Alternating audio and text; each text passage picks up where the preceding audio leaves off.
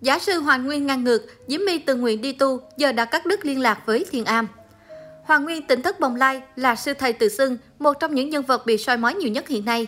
Vào năm 2017, sư thầy tham gia tuyệt đỉnh song ca 2017 và gây ấn tượng nhờ những ca khúc nhạc trình. Các giám khảo cũng đánh giá cao chất lượng giọng hát của Hoàng Nguyên và Nhất Nguyên. Việc mặc áo nâu sòng lên sân khấu lại càng được chú ý nhiều hơn cả. Được biết Hoàng Nguyên sinh năm 1990, trên trang cá nhân, anh cũng thường xuyên cập nhật hình ảnh thường ngày của nam chú tiểu, khiến nhiều khán giả quan tâm.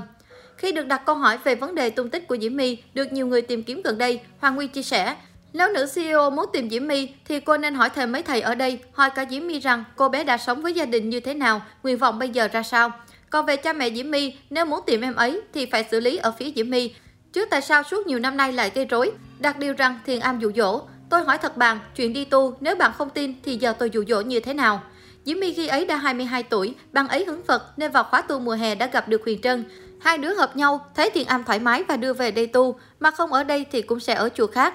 Mọi chuyện chỉ đơn giản khoa học như vậy, nhưng gia đình Diễm My lại cứ tin rằng Thiên Am cho uống bùa mê. Đến ngày 22 tháng 10 năm 2019 tôi còn nhớ, Diễm My gọi điện về cho thầy Tùng Vân nói, thầy ơi con đi 3 tháng rồi nên chắc ba con không bắt về nhà nữa đâu. Thầy xin ba cho con ở Thiền Am tu, lâu lâu bà xuống thăm. Thế là sư phụ gọi điện trình bày với gia đình. Mới 9 giờ sáng, Diễm My về tới nơi, thì 11 giờ trưa, gia đình Diễm My đã xuống, cả ngày ngồi thuyết phục con bé trở về nhà. Con bé thấy không ổn, tha thiết mong muốn cho ở lại thiền am tu nhưng không thành, nên đã tìm cách xin đi toilet rồi lẻn ra cửa chính trốn. Tới tận bây giờ thì Diễm My đã cắt đứt liên lạc với thiền am, thậm chí đã để lại email nhưng không có phản hồi. Hoàng Nguyên nói thêm, chỉ riêng có thầy Tùng Vân, gần đây ông ấy rất buồn. Buồn vì tất cả mọi chuyện. Cả đời thầy Tùng Vân sống một cách đạo hành, thiền am cũng chưa bao giờ đồng chạm ai, gây hại ai, thế nhưng người ta vẫn ghét bỏ. Chúng tôi cũng không thể lý giải được ghét ở đây là ghét cái gì. Tuy nhiên trước đó, nhiều đoạn video của Diễm My tại tỉnh thất Bồng Lai tiết lộ những tình tiết khiến cộng đồng bất ngờ. Đặc biệt, đoạn video được tỉnh thất Bồng Lai đăng trên YouTube ghi lại hình ảnh Diễm My quay về đây mượn tiền sau khi trốn ra khỏi nhà đã được chú ý. Trong đoạn video, Diễm My trần tình hoàn cảnh hiện tại của mình. Sau khi trốn ra khỏi nhà, cô gái đã mang theo số tiền hơn 30 triệu do bản thân tự tích góp và xin ở nhờ nhiều nơi, cả nhà của bạn bè và chùa. Cuối cùng, cô quyết định đến Thiền Am để vay tiền trang trải cuộc sống, tuy nhiên không hề có ý định ở lại. Mặc dù vậy, những người ở đó vẫn nhất quyết thuyết phục Diễm My, đã đi về đây thì đừng tính chuyện mượn tiền rời khỏi đây nữa, ở lại đây các thầy sẽ bảo vệ con.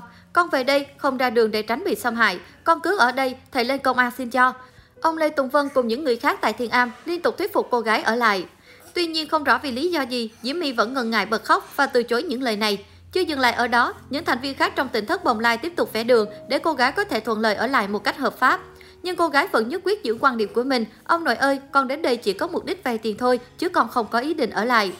Không biết cuối cùng cô gái có đồng ý ở lại thiên am bên bờ vũ trụ hay không, nhưng đến thời điểm hiện tại, ba mẹ Diễm My vẫn đang tìm kiếm tung tích con.